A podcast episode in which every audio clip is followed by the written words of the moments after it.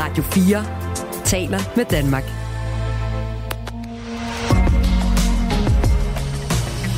Du lytter til Radio 4 undersøger.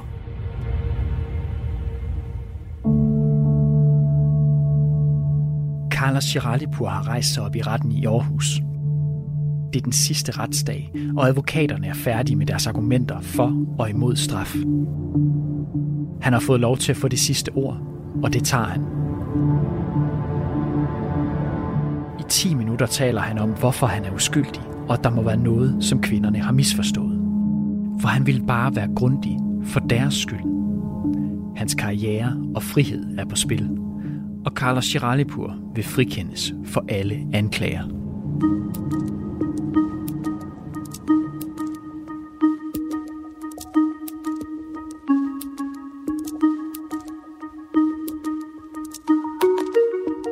Carlos Chiralipur risikerer flere års fængsel. Han er anklaget for blufærdighedskrænkelse og voldtægt, og for at misbruge sin stilling. Ifølge anklagerne er der tale om meget grove forbrydelser. Men det skal vise sig, at allerede inden Sofie blev udsat for de her forbrydelser, der er der flere, der kender til hans adfærd over for patienter. Og der ligger en advarsel om ham, men der bliver ikke handlet på. Jeg hedder Jais Nørgaard Alstrøm, og det her er fjerde afsnit af I hænderne på herr doktor.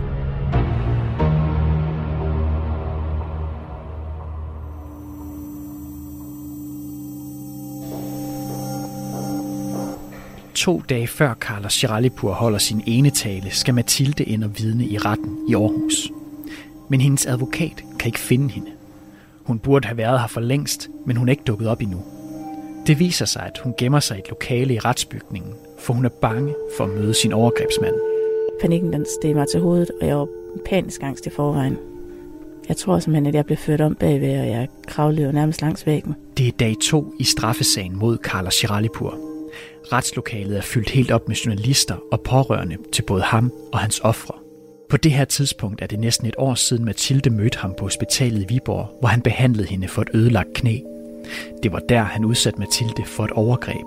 Nu er hun et af anklagemyndighedens vigtigste vidner i den usædvanlige retssag. Hvordan har du det? Helvede til. Jeg så tre kvarter sammenlagt. Mathilde har det svært ved tanken om at se sin gerningsmand i øjnene. Ja, det er nervøs. Jeg er røvnervøs. Derfor har hun på forhånd bedt sin advokat spørge retten, om hun må vidne for lukkede døre, og med Carla Shiralipur siddende i et lytterum, så han ikke kan se hende, og hun ikke kan se ham.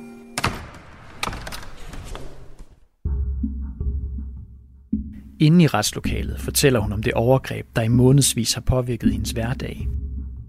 Der er afsat fire retsdage til sagen, og alle dage er der så mange journalister til stede, at retsbetjenten må finde ekstra stole frem.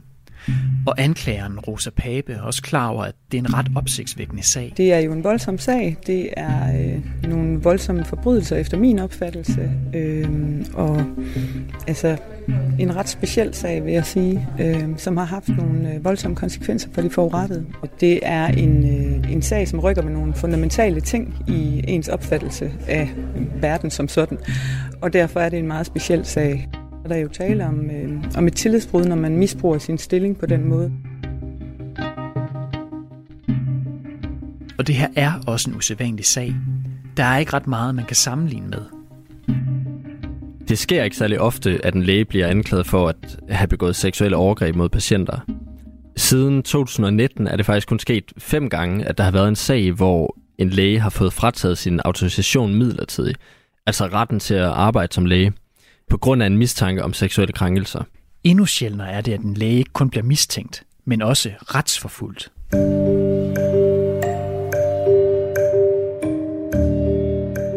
Jeg har to eksempler her, der ender i retten. Den ene af de her sager handler om en ørelæge. Og den her ørelæge bliver to gange dømt i retten for at have begået seksuelle krænkelser. Første gang blev han dømt for at befamle en kvindelig praktikant fra det sygehus, hvor han arbejdede. Han tager hende på brysterne, han nusser hendes hænder, og han kysser hende på kinden i forbindelse med en undersøgelse. Og han får lov til at fortsætte som læge? Ja, det gør han. Og, og du siger, at han bliver så dømt endnu en gang? Ja. Nogle år senere bliver han så dømt for anden gang. Og nu er han blevet privatpraktiserende med sin egen praksis. Og han bliver så dømt for at massere en kvindelig patient på hendes bryster, røre hende ved brystvorterne og for at slikke hende i øret. Til sidst bliver hans autorisation faktisk indskrænket, så han ikke må behandle kvindelige patienter. Okay, men der er også endnu en sag. Ja, den anden sag, jeg har fundet, handler om en speciallæge, der bliver anklaget for seksuelle overgreb, og det sker faktisk samtidig med, at sagen om Carlos Giralipur blev behandlet. Den her speciallæge bliver anklaget for at krænke to patienter, blandt andet for berøringer på den ene kvindes kønsdel og for at berøre begge kvinders bryster. Men den her speciallæge bliver frikendt, og anklageren dropper også ankesagen. I det ene tilfælde får en læge altså lov til at fortsætte som læge, også efter dommen, og i det andet tilfælde bliver den anklagede læge pure frikendt. Det samme håber Carlos Geralipur sker for ham. Han mener nemlig ikke, at han har gjort noget galt. Han står hårdnakket fast på, at det hele bare var en del af en lægelig behandling. Inde i retslokalet er Mathilde færdig med sit vidneudsagn. Endelig er det rustet.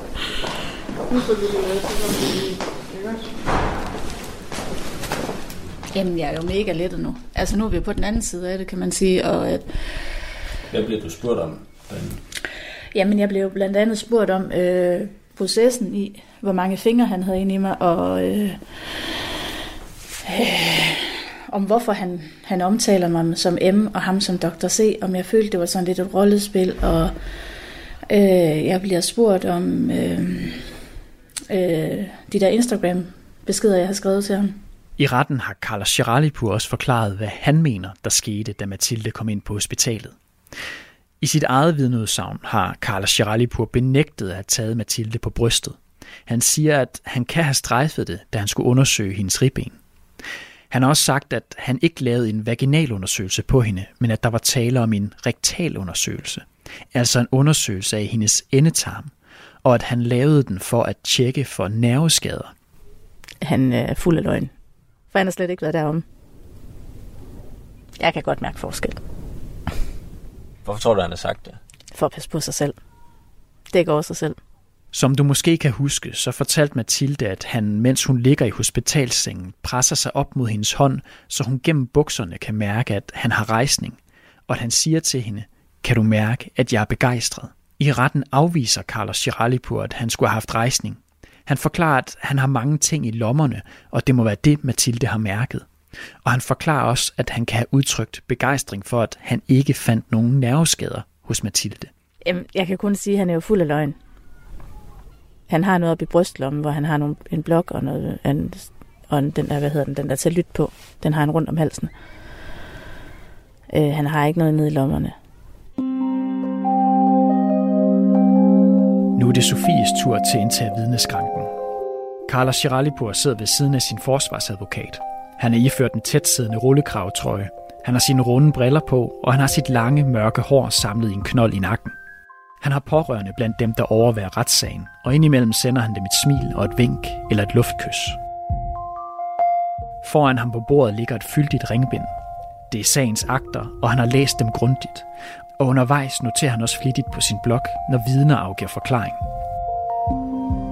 I retten holder han fast på, at der var en lægefaglig grund til, at han gik ind til Sofie, og at han bare lavede en meget grundig undersøgelse af hende. Da Sofie går i gang med at aflægge sit vidneudsagn, stiger han stift på hende i al den tid, det tager hende at fortælle om overgrebet. Hun klarer sig igennem forklaringen om overgrebet, men da hun skal fortælle, hvilke konsekvenser det har haft for hende, bryder hun sammen i gråd. Og han kigger fortsat på hende, uden at fortrække en mine. Jeg kigger på ham en gang, og der havde jeg det sådan, nej, fandme nej, han skal have lov til at se, hvad det er, han har gjort. Hvis det bare kan ramme et eller andet inde i ham. Og plus for mig, der er det også det der med at have kontrollen. Jeg frygtede på en eller anden måde, at han måske ville føle en eller anden sejr, eller en eller anden magt over mig. Og det skal han ikke have, den sejr. Jeg tror, det var sådan lidt at genvinde kontrollen, at han fik lov til at se mig, og også se, hvor påvirket jeg egentlig er.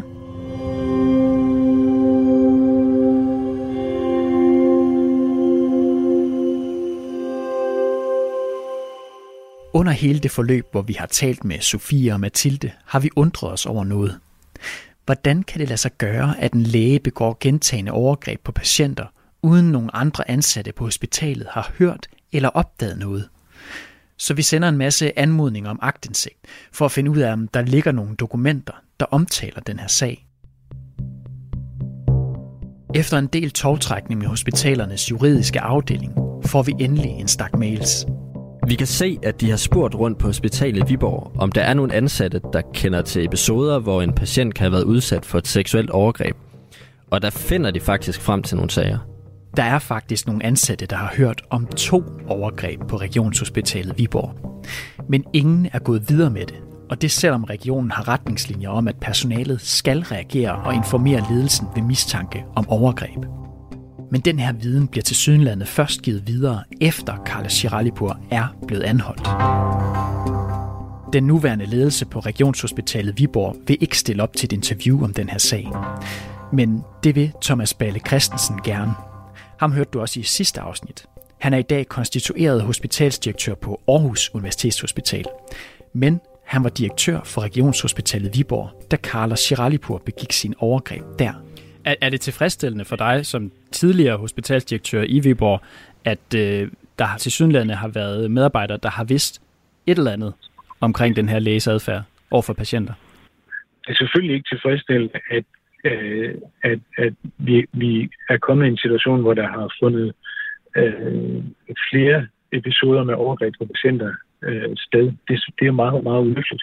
Hvordan kan ansatte gå rundt med den her viden om to overgreb på patienter, uden at gå videre med det til ledelsen?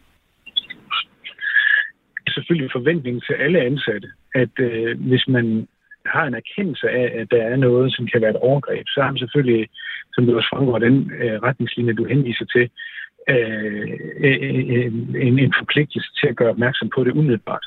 Men Altså hvis de ansatte så har, havde fulgt de her retningslinjer, som du også nævner, og fortalt om de to overgreb i Viborg, som jo foregår inden det i Aarhus, hvad kunne man, altså kunne man have potentielt forhindret, at det var sket i Aarhus, hvis man havde reageret? Det, det vil jo blive gidsninger, men det er klart, at det er meget væsentligt. Vi har alle sammen som medarbejdere et ansvar for at gøre opmærksom på det, hvis vi bliver opmærksom på og erkender, at her er noget, der ikke er, som det skal være. Men der er mere, der tyder på, at i hvert fald Sofies overgreb kunne være undgået. For under retssagen siger et af vidnerne noget, der får os til at spidse ører. Der ligger en advarsel om Carlos Chiralipur. Forløbet er sådan her. En af de kvinder, der bliver taget på brystet af Carla Chiralipur, fortæller i retten, at hun få dage efter krænkelsen ringer til Regionshospitalet Viborg og skælder ud over behandlingen, som hun generelt har synes var for dårlig. Hun vil ikke fortsætte sin behandling der, og så får hun at vide, at så skal hun have en henvisning fra sin egen læge til et andet hospital. Så det får hun. Og det, der står i den henvisning, er meget interessant. Vi mødes med den her kvinde, og hun vil ikke medvirke i podcasten, men vi får henvisningen af hende. Og vi viser den til Sofies advokat, Henrik Hovgaard. Henvisningen her, når du ser den, og så kigger på datoen, hvad tænker du så? Jeg så tænker naturligvis, at øh, hvis man havde fulgt de retningslinjer, der findes på området, og han har sagt bare øh, brugt sin sunde fornuft, så har man jo sørget for at stoppe det her, øh, sådan at øh, det ikke kunne gå ud over min klient senere. Henvisningen er skrevet to måneder før Sofie blev udsat for et overgreb af Carlos Chiralipur. Den er sendt til hospitalet i Horsens, hvor den 42-årige kvinde nu skal fortsætte sin behandling. Det hospital hører under Region Midtjylland og er altså en del af den samme organisation som det hospital, hvor kvinden oplevede krænkelsen. De har altså samme øverste ledelse. I henvisningen står der, at under behandlingen på hendes forrige hospital oplever hun krænkelse, at der bliver ravet på hende. Det tænkes umuligt at beholde kontrollen på Viborg sygehus. Du satte lige et par mærker her på det dokument, jeg lige gav dig. Ja. Kan du ikke lige fortælle, hvad, hvad er det, du har highlightet her? Jamen det, jeg har highlightet i udtalelsen, det er jo for det første ordet ravet, øh, som jo er øh, meget svært at misforstå øh, betydningen af. Øh, der er ikke nogen positiv øh, betydning af ordet rave. Og så har jeg også highlightet det her med, at det er umuligt at beholde kontrollen på Viborg sygehus. Der er ingen, der reagerer på den besked om, at en patient er blevet udsat for en krænkelse. og intet tyder på, at sygehuset i Horsens har taget kontakt til Carla Chiralipurs arbejdsplads og fortalt, at en af deres læger har ravet på en patient. Jamen, jeg synes jo, det er fuldstændig øh, katastrofalt. Det er jo en stor, stor pligtforsømmelse. Man bør jo så hurtigt som muligt skride ind med, jeg har sagt, de alvorligste sanktioner, man kan finde ud af, og i hvert fald suspendere pågældende læge, således at der ikke senere var sket de ting, der var sket. Hvis der var blevet handlet på det her, som man burde og skulle have handlet på den, jamen så var øh, det, der er sket med min klient, jo aldrig sket. Vi forsøger at få svar på, hvorfor der ikke er nogen, der reagerede på advarslen om Carlos Chiralipur. Men ingen fra hospitalet i Horsens ønsker at stille op til et interview. Og i et skriftligt svar forholder de sig ikke til vores spørgsmål. De siger, at de ikke kan udtale sig om konkrete patientforløb. Jeg ser det jo som, som simpelthen en pligt for alle, der bliver bekendt med den her underretning, øh, at de bør gøre noget. Det er en handlepligt, man har, når man får at vide, at der på et sygehus foregår det, at en patient kan opleve, at man er blevet ravet på i forbindelse med en øh, behandling. Det er et meget klart og meget entydigt svigt.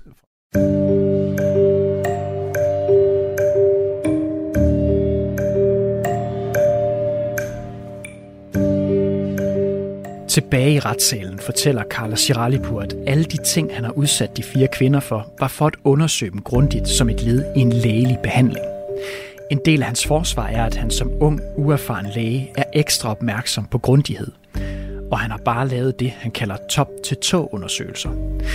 Og undervejs kommer flere andre vidner også igennem spørgsmål fra både forsvarer og anklager. De fleste af dem er læger, der er både yngre og nogle meget erfarne læger, øh, men alle de her læger fortæller, at man ikke vil foretage en gynækologisk undersøgelse i en almindelig sygeseng, sådan som Carlos Giralipur ellers forklarer, at han har gjort. Man vil i stedet køre patienten ind på en særlig stue, og man vil også få en specialist til at lave undersøgelsen. Der er en læge, der under sin vidneforklaring faktisk siger, at jeg har 30 års erfaring, og jeg vil ikke foretage en gynækologisk undersøgelse. Der skal en specialist ind over. På samme måde fortæller flere af de indkaldte læger, at det ikke giver mening at lave en undersøgelse af en patients bryster, når hun har influenza. En anden central del af sagen er, at flere lægerne forklarer, at man altså har journaliseringspligt. Det vil sige, at man skal skrive i journalen, hvilke undersøgelser man har lavet på sin patient. Men i Mathildes tilfælde, der står der ingenting i hendes journal om, at Carla Chiralipur for eksempel skulle have lavet den her rektale undersøgelse, som man siger, han har lavet. Og i Sofies tilfælde, der har han faktisk intet skrevet overhovedet i hendes journal.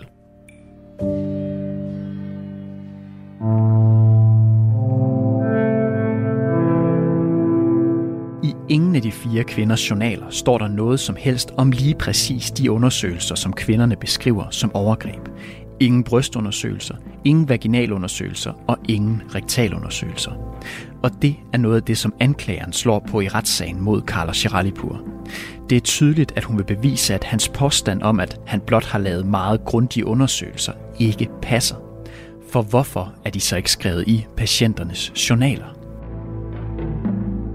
Fælles for de fire ofre i sagen er, at de alle umiddelbart efter overgrebene har fortalt andre personer om deres oplevelser. Mathilde har fortalt det detaljer til sin læge, Sofie har fortalt det til sundhedspersonalet på hospitalet, og de andre kvinder har også fortalt det til personer tæt på sig. Og de personer vidner også i løbet af retssagen.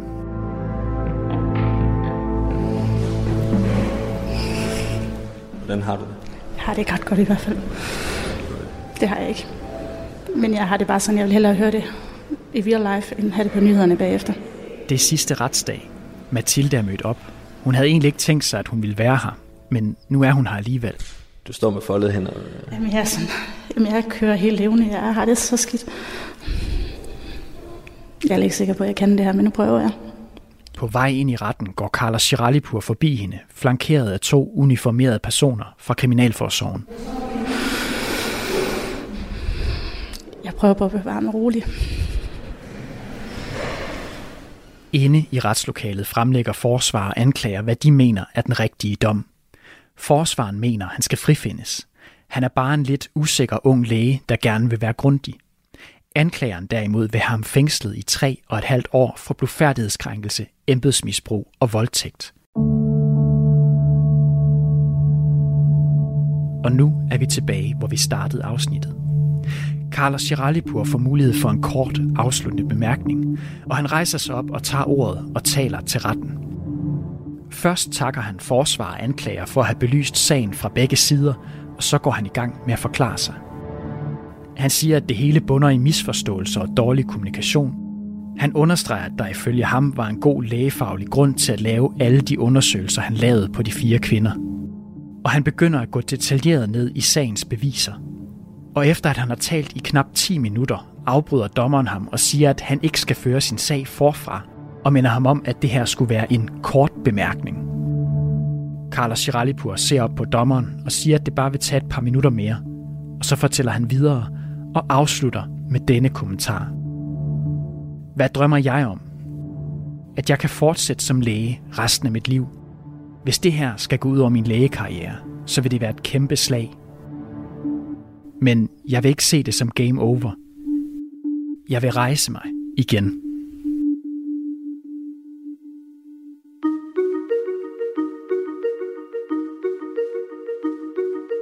Dommeren køber ikke Carlos Giralipurs forklaring om, at der bare var tale om grundige undersøgelser. Nu er jeg lettet. Nu er det overstået. Det er det. Det, er, det var hårdt. Det var svært.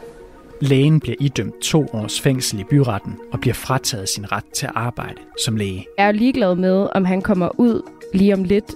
Nu handler det om mig, og om at jeg får det bedre. Dommeren lægger vægt på, at kvinderne har givet troværdige forklaringer, at det, som Carla Giralipur beskriver som undersøgelser, ikke er skrevet ind i nogen af journalerne, og at der ikke har været indikation for undersøgelserne, og at alle kvinderne umiddelbart efter overgrebene havde fortalt om det til andre. Det her var fjerde afsnit af I hænderne på herr doktor. Carlos Chiralipur ankede byrettens dom. Han ville frifindes, men den 6. juli 2023 stadfæstede Vesterlandsret byrettens dom. Landsretten erklærede sig altså enige i straffen på to års fængsel og fratagelse af retten til at arbejde som læge. Afsnittet var tilrettelagt af Tobias Hansen Bødgaard og mig. Jeg hedder Jais Nørgaard Alstrøm. Redaktør er Søren Maja Jensen.